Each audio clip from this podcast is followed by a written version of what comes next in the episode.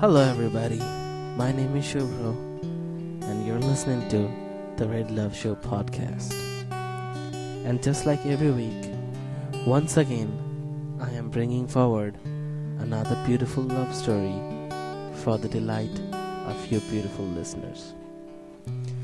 Now, you all know why I make this podcast happen every day.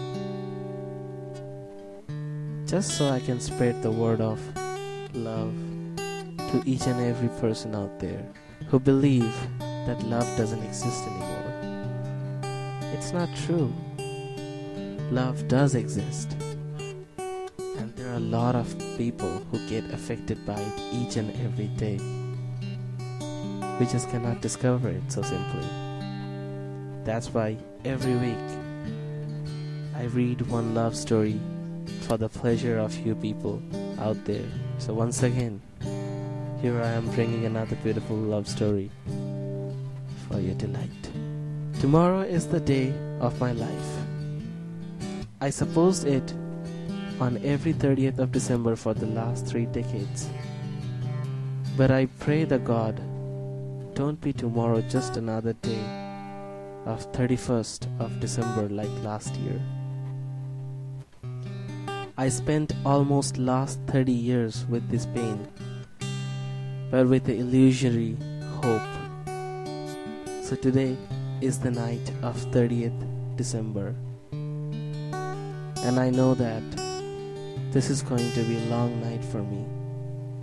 But it's alright.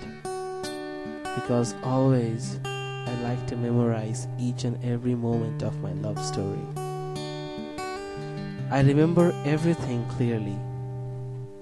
It was 9th of December 1981. In the evening of that day, Carlos and I met at the village church of El Mozote, El Salvador now, as usual. We did pray the Lord and came out. Then Carlos took my hand and put on his head and mumbled, as always he used to be. Promise me, Nubia, you will never leave me. I promise you, Carlos, never. Always I told with full of love. Since I met Carlos most of the days, when we met in the church and promised for each other that we will never leave us. Carlos were in his early 20s. He did carpenting work for a living. I was an 18 year girl.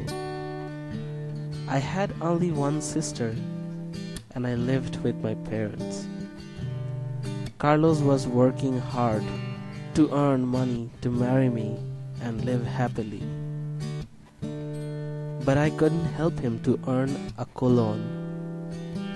Though I wanted to do a job and earn some money for our future, Carlos did never let me do so. He was always telling me, Let me take care of you. I don't want you to see your pretty face and hands to get pale and gray. But I need only your sweet love, mi amor. And smiled innocently. So I did nothing but love him from my deep soul. Carlos, coming days are not much good. I got some bad rumors about anti-guerrilla campaign. I, I heard that army would penetrate at any moment to the village. Don't worry, mi amor. They will not harm for any of us, since we are innocent villagers. They are after guerrillas. Uh, I don't know, Carlos. I really feel so bad about this. So then I tell you what. Still, you never kiss me, right? So, give me a kiss before anything happens to us. Is it fair enough? What are you talking about, Carlos? This is not funny. I'm serious. So I'm serious too. Give me a kiss, mi amor. I didn't give him a kiss on that day. It's because I was so scared. I sniffed something in the air, a bad feeling. But I couldn't explain it to Carlos. Then I came for home after leaving from Carlos. It was almost six o'clock. My father was nearby the door and he told me, Nubia, help mother to pack what she needs. Why? What for? I ran to my sister's. She was crying in her little room. Why tell me what happened?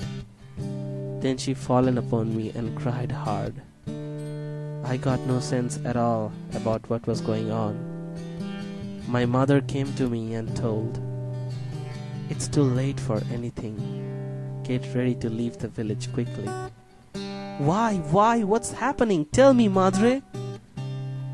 Army would come in here soon. Maybe tonight. It's not safe here anymore. We must leave as soon as possible. Padre got a bad news from a friend of San Salvador. Madre, I must let this know to Carlos. I must. Padre came to me and shut my mouth with his hand. Then my mother closed the door. I cried a lot, but noise didn't come out since my father shut my mouth. I didn't remember anything beyond that. I did faint. I woke up in the dawn of next day. We were 70 kilometers off from the village. 14th of December my father managed to take us to Honduras as refugees. Then after 3 weeks of time we came to Lisbon, Portugal on 28th of December 1981. While we were coming, Delmi was always nearby me and trying to quiet me because I was crying all the way without eating anything or drinking only water. I got faint three times. I was weak so badly. Finally, my sister realized something and told me, Nubia, I wrote a note on our back window that meet my sister at Lisbon City Park on 31st of December. I really don't know whether there is any city park around Lisbon, but that's the only thing I could do for you and Carlos. Padre told me the other day evening about Lisbon in Portugal since that 31st of December 1981. I go every Thursday December to Eduardo Seven Park at Central in Lisbon and still hoping he is coming. Still I wish he will come one of 31st of December and forgive me for what I did to him. That's how I'm trying to give a relief to my aching lonely heart. And that's how I try to justify what I did to him. I always loved him, and I will too. So, that was the end of the story, guys. Hmm. Let me know if you like this or not.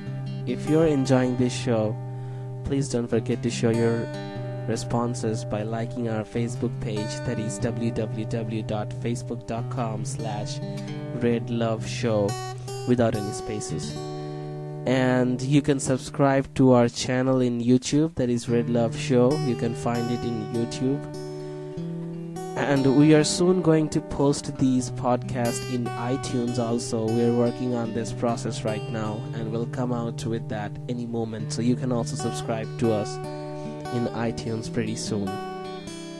But for now, you can always leave your valuable comments and hit that like button if you like this show. Thank you for listening to this show and thank you for sharing your love with us.